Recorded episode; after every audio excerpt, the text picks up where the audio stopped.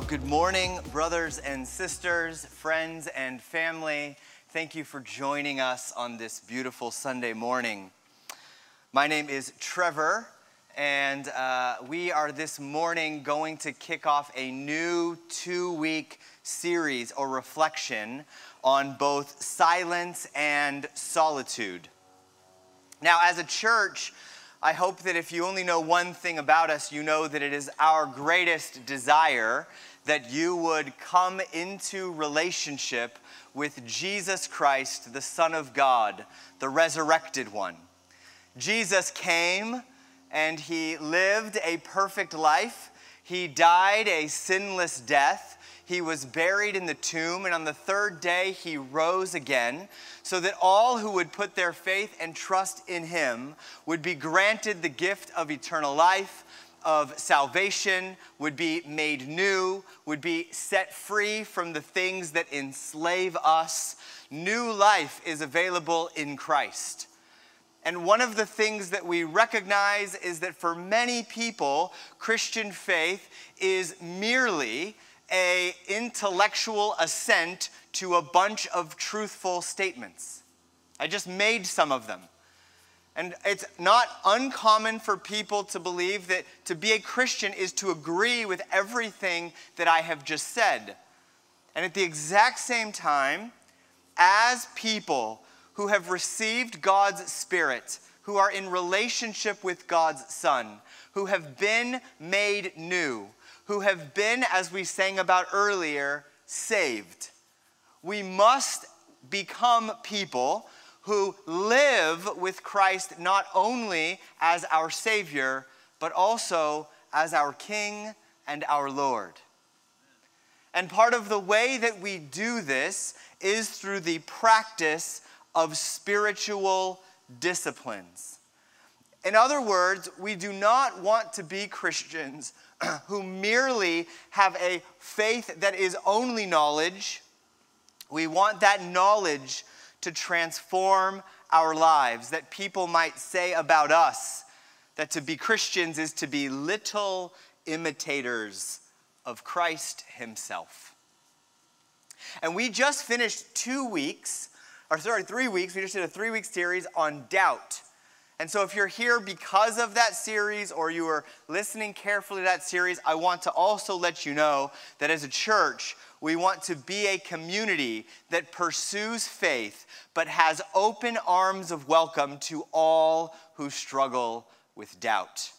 If you doubt, you are welcome here, for God commands us that we would be a merciful community to those who doubt. But it is our hope that if you are someone who identifies with doubt more than faith, that you would not just be welcome here, but that you would be introduced, most importantly, to the person of Jesus, be transformed by him, and that you might follow him, living a brand new life.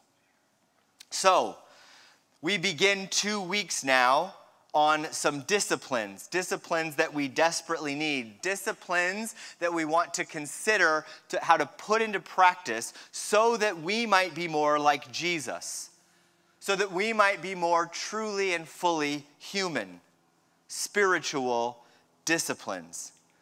I was reading recently about Nicholas Allen. Nicholas Allen works for Quiet Parks International a nonprofit based here in Los Angeles, a nonprofit that is committed to saving quiet for the benefit of all life. Their purpose as an organization is to identify places around the world that remain free from human made noise for at least brief pockets of time. And they make the case that as humanity has grown louder, those places are in danger of extinction, even though they are integral to our well being and to the health of the natural world. I don't think it's any sort of overstatement to say that our world has gotten noisier and busier and more chaotic and louder we find ourselves surrounded by noise constantly, from traffic horns and road noise to people yelling at each other either in person or online, to our phones constantly sending out noise that we can hear by way of videos or apps or games or notifications, to people that we see ourselves surrounded with. A lot of people said, you know, that when you when we moved into quarantine, right, that was an opportunity to move into quiet. Well, maybe if you lived alone, that might be the case, but for many of us, we just moved into chaotic environments around the people who we love a lot, but discovered that they too have the ability to test our patience. All of the sounds that we experience in the world are common and intrusive, and if they are persistent, the amount of noise that we face regularly is bad for our long term health. Research has shown that if you live near a busy road, you are more likely to develop high cortisol levels. You're more likely to suffer from hypertension and heart disease, to become overweight.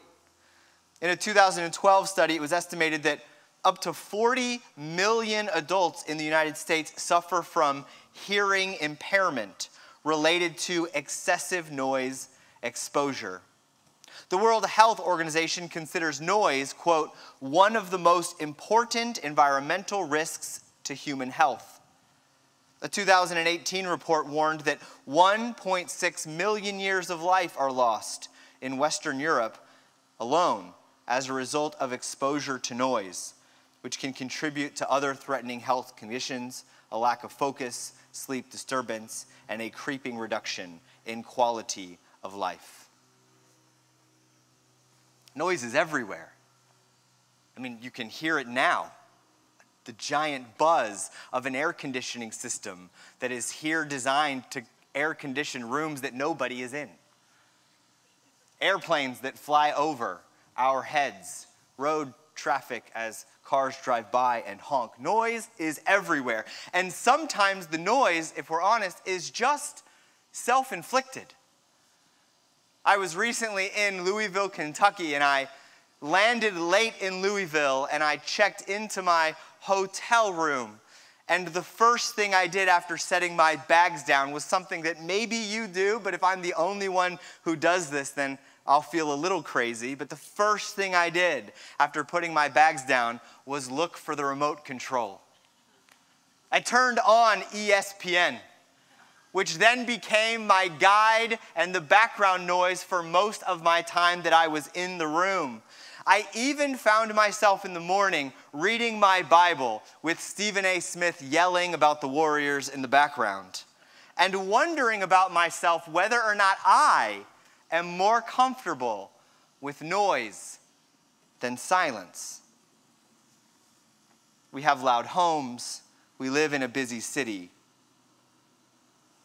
we find ways to inject noise into our lives, sometimes because we are afraid of what we might find in the silence.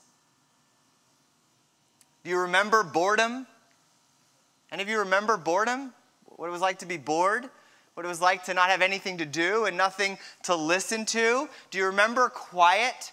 When you would have seasons of quiet a Microsoft study said that 77% of young adults reach for their phones the moment they are bored.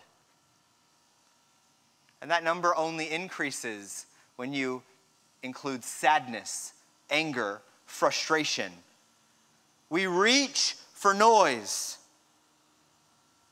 The moment we experience any quiet, another podcast another video to watch, another game to play, another email to send, another story to post, another tweet to tweet, another article to read, another product to buy, and it goes on and on and on and on. And my fear, brothers and sisters, and friends and neighbors, is that hearing God has gotten more difficult not because God is not speaking, but because we are overloaded with noise. And so this morning, for a few moments together, I want to talk about what it looks like to inject silence into our noisy world, to grow more like Christ by pursuing the quiet. Let me ask you a question. Reflect on this for a moment. Does all of the noise in your life make it difficult to hear from God? Do you find yourself overwhelmed? Without direction? Do you, do you sense a lack of peace? Maybe feelings of despair? Maybe you desperately need some silence. If you have a Bible, I invite you to open up to 1 Kings chapter 19. We're going to be in the Old Testament this morning, 1 Kings chapter 19. While you are turning there, let me give you a definition of silence. Because when I want to talk about spiritual disciplines and spiritual practices, and I want to talk about silence, I want us to be clear about what my definition is. So here's how I'm going to define silence this morning for those of you who are taking notes. When I say you need silence, here's what I think you mean. Here's what I mean. Here's what I think you need. By silence, what I mean is the temporary abstention from noisy distractions for biblical spiritual growth. I'll say that again because it was a bit much if you're taking notes. Silence here is the temporary abstention from noisy distractions for biblical spiritual growth. Now, why do I define it this way? Well, first, I want to define it as temporary, and that is only because I want to make clear that the Bible is clear that we must sometimes communicate, we must preach, we must proclaim, we must shout to the Lord. The scriptures teach. And so I am not in any way suggesting that you begin to take a vow of silence.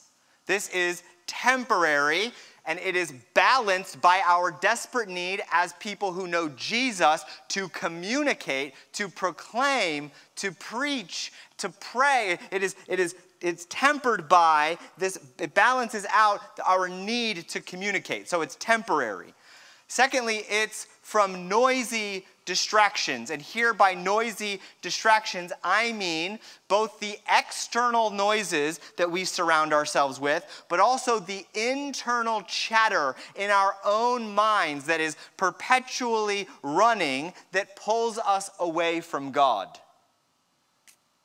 You can take a quiet walk and be stewing on your own anxiety for 20 minutes, having never actually experienced the kind of quiet and silence I'm talking about. So, noisy distractions, external and internal, that pull us away from God. And then, for biblical spiritual goals. Here, I want to be clear that I don't mean you need silence just for self improvement. And I'm not certainly talking just about mindfulness, which, again, television, apps, every day, mindfulness is so sexy right now. I think in part because it is rooted in a Buddhist tradition, and Buddhism is so hot, and Christianity is so not. So we'll accept mindfulness as a good discipline and practice, a kind of meditation, but I'm not talking about that so much as I am talking about not about emptying oneself and being present just for the sake of it. I'm talking about a kind of silence that leads towards Christ likeness as we pursue God, both biblically and spiritually. So that's my definition. And now, if you have a Bible and you've hopefully had a chance to find 1 Kings chapter 19, we're going to look at a text that I think will help us see something about who God is and who we are that will be of great benefit to us. In 1 Kings chapter 19, we pick up on a story of a prophet, a prophet of God named Elijah. And Elijah is a prophet of God, and Elijah, at the time of when he is doing his work, sits under a king of the northern kingdom of Israel named Ahab. Ahab is to be a king who rules under God, Yahweh. But Ahab has decided to marry a woman named Jezebel who does not worship Yahweh, but Jezebel instead worships the god Baal. And so you can sense that God's people are going to be frustrated that Ahab, the king, rather than turning to God, has married Jezebel, and she has turned Ahab over to the worship of Baal. And in 1 Kings chapter 18, right before our story begins, there's a big throwdown at Mount Carmel. Elijah, the prophet of Yahweh, the prophet of the Lord, he arrives on Mount Carmel with 450 prophets of Baal. So Baal has 450 prophets, and it's just Elijah. And then here's this sort of altar, and there's an offering put on the altar, and there's a test between which God is real, and it has to do with consuming by fire this offering. And Baal does not consume it, even though the prophets are, Baal's prophets are praying and dancing and doing all kinds of weird things. And Elijah sort of wets it in order to prove that he doesn't have any tricks up his sleeve and that God is truly God. And then God consumes the offering, proving that he is truly God. And Elijah, the prophet, slays 450 of Baal's prophets. It's a big story in which you are supposed to understand that Baal, false God, loses. Yahweh, the God of heaven and earth, the God of the Bible, is victorious. And we should all see that now Ahab is to turn and worship Yahweh, bringing Jezebel away from her false god Baal towards the worship of Yahweh. But instead, something else happens. And so we pick up our story in 1 Kings chapter 19. And it says this in verse 1 and 2. Now Ahab, the king, told Jezebel, his wife, everything that Elijah had done and how he had killed all the prophets with the sword. Now, your expectation here is that Jezebel is going to say, well, that's clear that Baal is not real, not to be worshiped, not to be followed, that Yahweh is more powerful.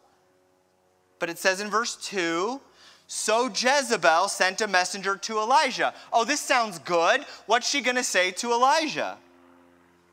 The message is May the gods, uh oh, deal with me, be it ever so severely, if by this time tomorrow I do not make your life like that of one of them.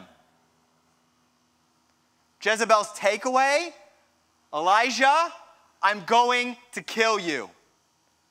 And in case you had any wonder, if you go back in 1 Kings, you'll discover that Jezebel has killed other prophets before.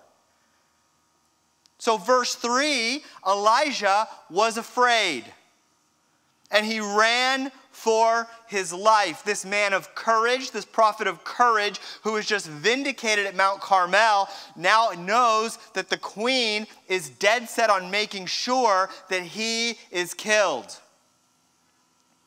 When he came to Beersheba in Judah, he left his servant there. Verse 4 while he himself went a day's journey into the wilderness. He came to a broom bush, sat down under it, and prayed that he might die. And his prayer is I have had enough, Lord. Take my life I'm no better than my ancestors. And then he lay down under the bush and fell asleep. Elijah has got a tremendous amount of inner turmoil, a tremendous amount of chaos in his life. Jezebel, the queen, wants to kill him. He is sort of suicidal in a certain sense, right? He's, he's sort of just saying, God, just take my life. She's going to come after me. She's going to kill me. I thought you'd be vindicated. I thought I'd be vindicated. I thought things were going to get easier and or better, and they don't. Verse 5, all, at once an angel touched him and said, Get up and eat. Verse 6, he looked around and there by Elijah's head was some bread baked over hot coals and a jar of water. And he ate and drank and then lay down again. The angel of the Lord came back a second time, touched him, and said, Get up and eat, for the journey is too much for you. So he got up and ate and drank, strengthened by that food. Now, at this point, we don't know where Elijah's headed. We don't know where he's going, but we're about to find out it says he traveled for 40 days and 40 nights. Your ears should always perk up when you hear 40 days and 40 nights. Until he reached Horeb, the mountain of God. And there he went into a cave and spent the night. Now, Horeb is known by another title in the Old Testament Sinai. At Mount Carmel, there's a battle between Yahweh and Baal Yahweh wins. Jezebel wants to kill him. Elijah is stressed out. He's fleeing. He's running for his life. And where is he going? He's going to a place where he knows God has shown up before. He's going to Sinai. takes him 40 days, 40 nights to get there, but that's where he's headed. He gets to Sinai. Remember Sinai? It's the place God showed up. God showed up in fire. God showed up in power. God showed up. His presence was showed to Moses. When God showed up at Sinai, remember God's people were so terrified that they actually said to Moses, Moses, please let that not happen again. And you wonder why is Elijah going, I'm going to go to Sinai? Because what he needs in the midst of chaos, in the midst of pursuit of his own death. What he wants and desires is the presence of God, and his mind goes, I'm going to Sinai. Verse 9, when the Lord, word of the Lord came to him, What are you doing here at Sinai, Elijah? Verse 10, Elijah replied, I have been very zealous for the Lord God Almighty. The Israelites have rejected your covenant, torn down your altars, put your prophets to death with the sword. I'm the only one left, and now they're trying to kill me too. Now, just a little hint Elijah's wrong about a lot of these feelings. Elijah the prophet is wrong. He's not really the only one left, but he feels like he is. Have you ever felt? Have you ever had your feelings be irrational when you're frustrated?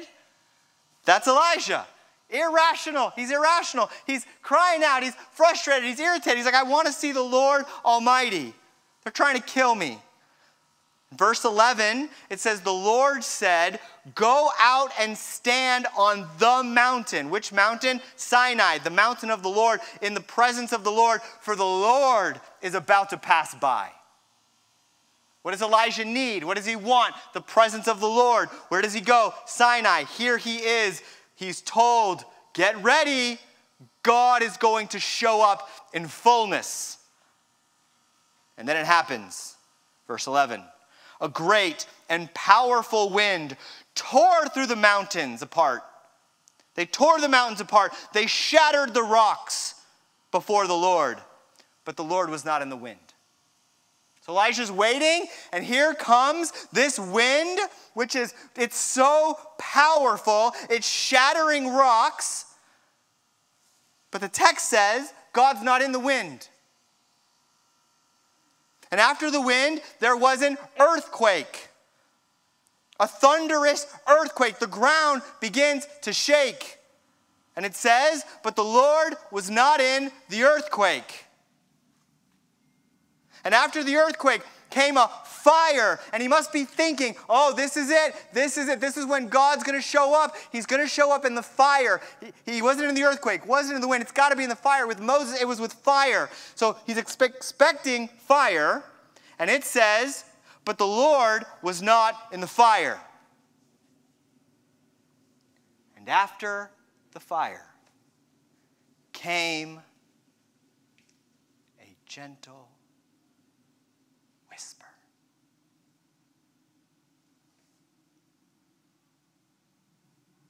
When Elijah heard it, he pulled his cloak over his face, went out, and stood at the mouth of the cave. Why does God show up on Sinai to Elijah the prophet in a gentle whisper. The Hebrew term for gentle whisper is a little tricky to translate, so you may have heard it translated as still, small voice. You may have heard it as thin, quiet voice. Here it's gentle whisper. Why?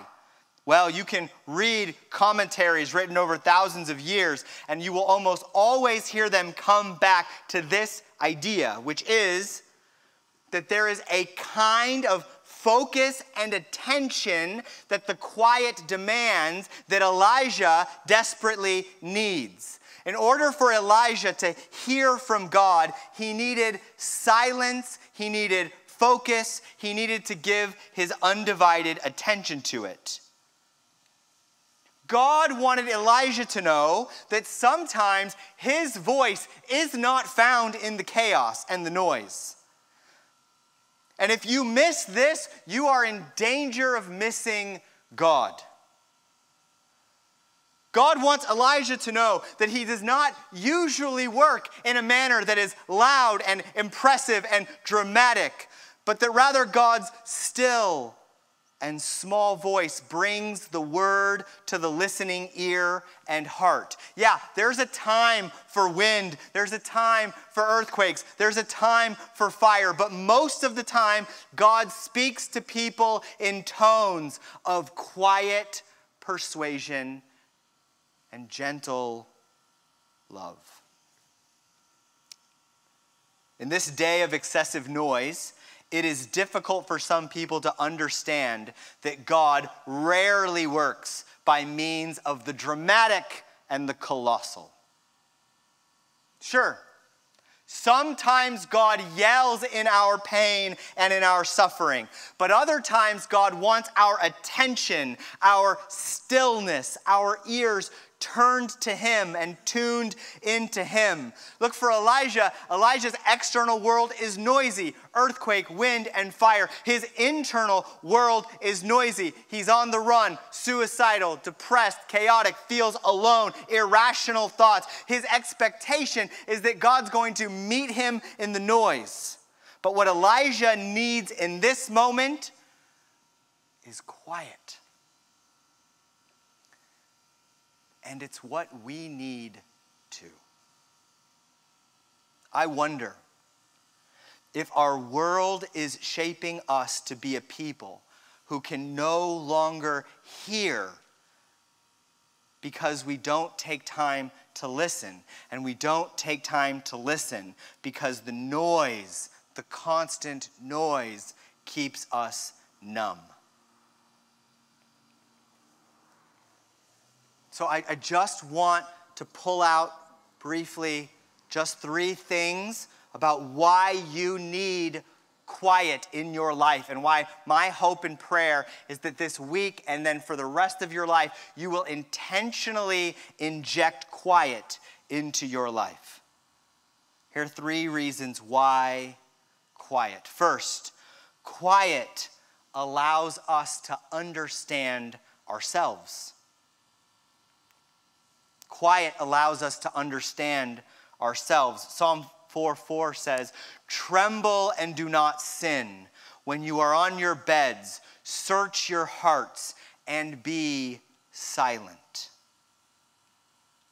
Some of us We don't really know what we need, and the reason we don't know what we need is because we are not quiet enough to pay attention to what we need. I know a guy who had a bad back problem who wasn't aware of his bad back problem until he took five minutes of quiet. Five minutes of quiet allowed him to go, I, I don't think my back feels right. And he went to the doctor and they said, Yeah, you've got a bad back. You've had it for a long time. What, what, what was the trigger? Did you trip on something? Did you stumble and fall? And he said, No, I was just quiet for a few minutes. The Bible is full of moments that connect our needs and our need for rest and self examination to quiet.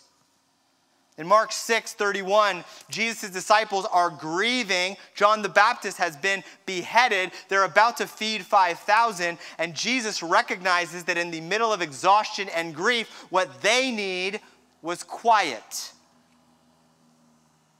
If you are always tired, always busy, if you don't even know how you actually feel, you're not even sure if you're tired, not even sure if you're busy, you don't even know because you're just so noisy, you may need quiet. Secondly, quiet allows us to hear God. Psalm 62 1 says, My soul waits in silence for God alone. From him comes my salvation. The psalmist says that in my silence I hear God. A few weeks ago, my family discovered that there's a website you can go to where you can play different frequencies of noises, and that not everybody can hear those noises. And so they played this uh, frequency at 8,000 hertz, and everyone in our family went, Oh man, that's terrible. And then they played this noise at 12,000 hertz. And all my kids were going, oh man, that's terrible. And I was going, what are you talking about? And they're like, Dad, you can't hear that? And I went, no. I'm like, you're joking me, right? Like, they're like, this is so loud, it's so annoying, make it stop. Now, I was delighted that I had discovered a noise that I was immune to, that they were annoyed by. This is a gift that you want to give any father access to that kind of power. But I was struck by this odd sensation that my children could all hear something I couldn't hear. And it turns out at about 12,000 hertz, when you're about 40 years old, you lose the ability to hear at that frequency anymore. And it can happen to you earlier if you have been exposed to a lot of noise pollution. I was struck by the idea that a lot of noise and a little bit of age has made it more difficult and impossible for me to hear something that my kids could hear very clearly. And it reminded me that for many of us, I think that as Christians, we have lost the ability to hear God's voice because of all of the noise. Some of you haven't heard God speak to you in a long time, and part of the reason is because you have turned all the other noises in your life up.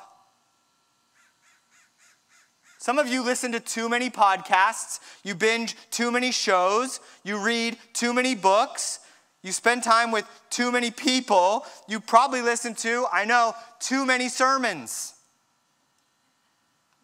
Some of you even listen to your own voice so much arguing with yourself or winning arguments in the shower that you haven't in a long time quieted yourself enough to hear from God.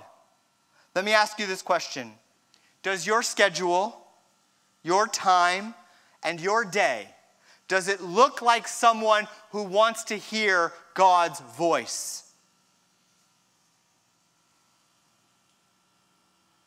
Quiet allows us to hear the voice of God. Some of you haven't heard from God in a long time because of your addiction to the noise. Third, quiet allows us to practice reverence. Habakkuk 2:20 says, "But the Lord is in his holy temple. Let all of us be silent. Let all of the earth be silent before him."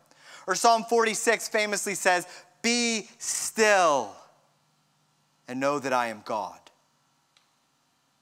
Do you notice how we are willing to shush things up when something is important that we want to pay attention to arrives?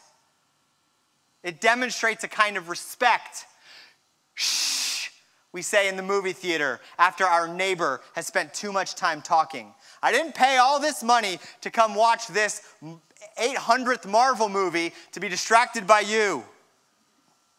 Shh. I'm trying to hear the instructions about how to do this important task. Shh. There's breaking news I want to hear. Who slapped who? When? Shh. Silence we ask for when we want to hear what we believe is important. And yet, I, am going to press you a little bit. My fear is that some of you say you have a quiet time that could be described by any word other than quiet. You shouldn't call it a quiet time, you should call it a distracted time. I love your passion for wanting to hear God's word, but some of you are just like, it, it, listening to God's word through, through the Bible becomes like an interruption in your otherwise chaotic day. It's just a, it's a blip, it's a thing to check off your list of to dos so you can get back to doing something that isn't good for your soul. Do you wish that God's voice would be louder in your life? Shh. Listen. You cannot read the New Testament without discovering that Jesus is regularly seeking silence. And let me just argue that if Jesus needs quiet, you do too. So, is there too much noise in your life? Do you discover that you are hungry for quiet? As terrifying as that might sound, here's what I want you to do commit to finding a moment of quiet each day this week. It could be a minute or two minutes, five minutes, 20 minutes. Look, I'm just trying to make you aware that some of you desperately need this, and unless you make a decision today to commit to practicing it, you won't do it. Noise is too addicting. So make time to listen carefully especially to God's word. The primary way in which we hear God's voice is through his word. It never surprises me when a busy person with a closed Bible is complaining about how they have not heard from God. You cannot say that God is silent if your ears and your Bible are closed. The Word of God is alive and active, it says. So I want to be clear that the goal of silence is not just to empty yourself, but to be filled with God's gentle word, His voice, His word. Dietrich Bonhoeffer said it better than I ever could, so let me read this quote.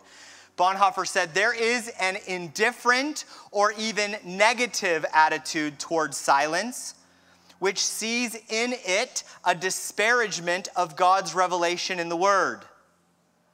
This is the view which misinterprets silence as a ceremonial gesture, a mystical desire to get beyond the Word. This is to miss the essential relationship of silence to the Word. Silence is the simple stillness of the individual under the Word of God. We are silent before hearing the Word because our thoughts are already directed to the Word. Like a child is quiet when he enters his father's room. We are silent after hearing the Word because the Word is still speaking and dwelling within us. We are silent at the beginning of the day because God should have the first word. And we are silent before going to sleep because the last word also belongs to God. We keep silence solely for the sake of the word, and therefore not in order to show disregard for the word, but to honor and receive it. So here's what I want to ask you to do I want to ask you to practice silence, to get into the quiet. Make room for it in your day, in your week, in your month, in your year. And let me just finish by recognizing something that's true that I know is here in the room, which is that for some of you, silence is so hard to deal with. Because you don't want silence. See, some of you are sitting here going, Man, I need some silence, and I haven't had it in a long time, and I'm struggling to hear from God. Lord, meet me in that. Some of you are going, I don't want silence at all. Because some of us are running from silence because we're running from the voice of God because we are afraid of what God might say to us. We are afraid of what God might point out in us. We are afraid of what feelings might bubble up to the surface. Some of you this morning are in chaos. You feel guilt and shame, sadness, grief, anxiety, and so you just press on, keeping the noise from having to listen to anything staying perpetually distracted because we're afraid of quiet. I think, in the same way that kids are afraid of the dark, many adults are afraid of the quiet. Jesus said, Come to me, all you who are burdened and heavy laden, and I will give you rest for your soul. If you're not still, and if you're not quiet, and if you're not making time to be in His presence, how can you expect to find the rest that you need? In Christ, you will find the forgiveness that you maybe have thought will not be offered to you. Let me promise you, in Christ, God's forgiveness is offered to you. In Christ, God's cleansing is offered to you. In Christ, God's reminding is offered to you. In Christ, you get an identity that is stronger and more durable than one you would seek in your work, the one that you would seek in your leisure.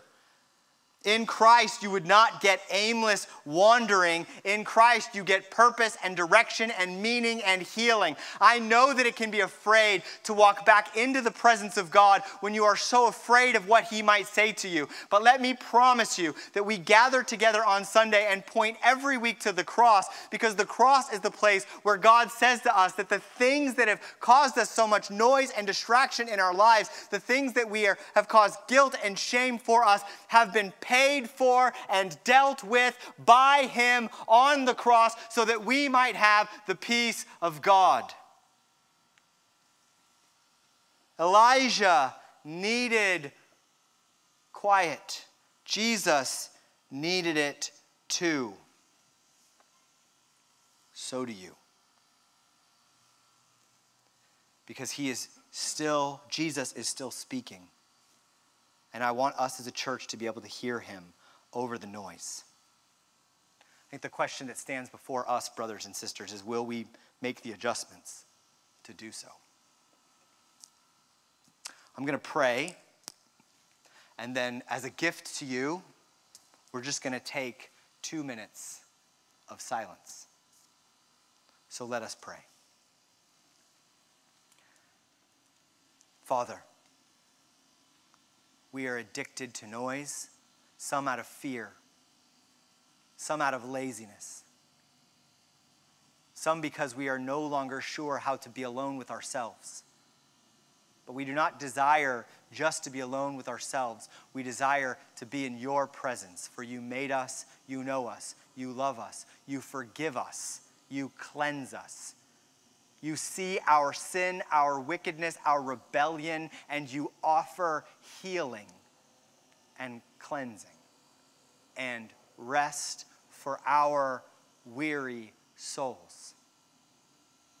So, Lord, draw us into the discipline of silence, that we might understand ourselves better, that we might hear your voice more clearly through your word and that we might stand in awe and reverence and give you the awe and reverence that you deserve.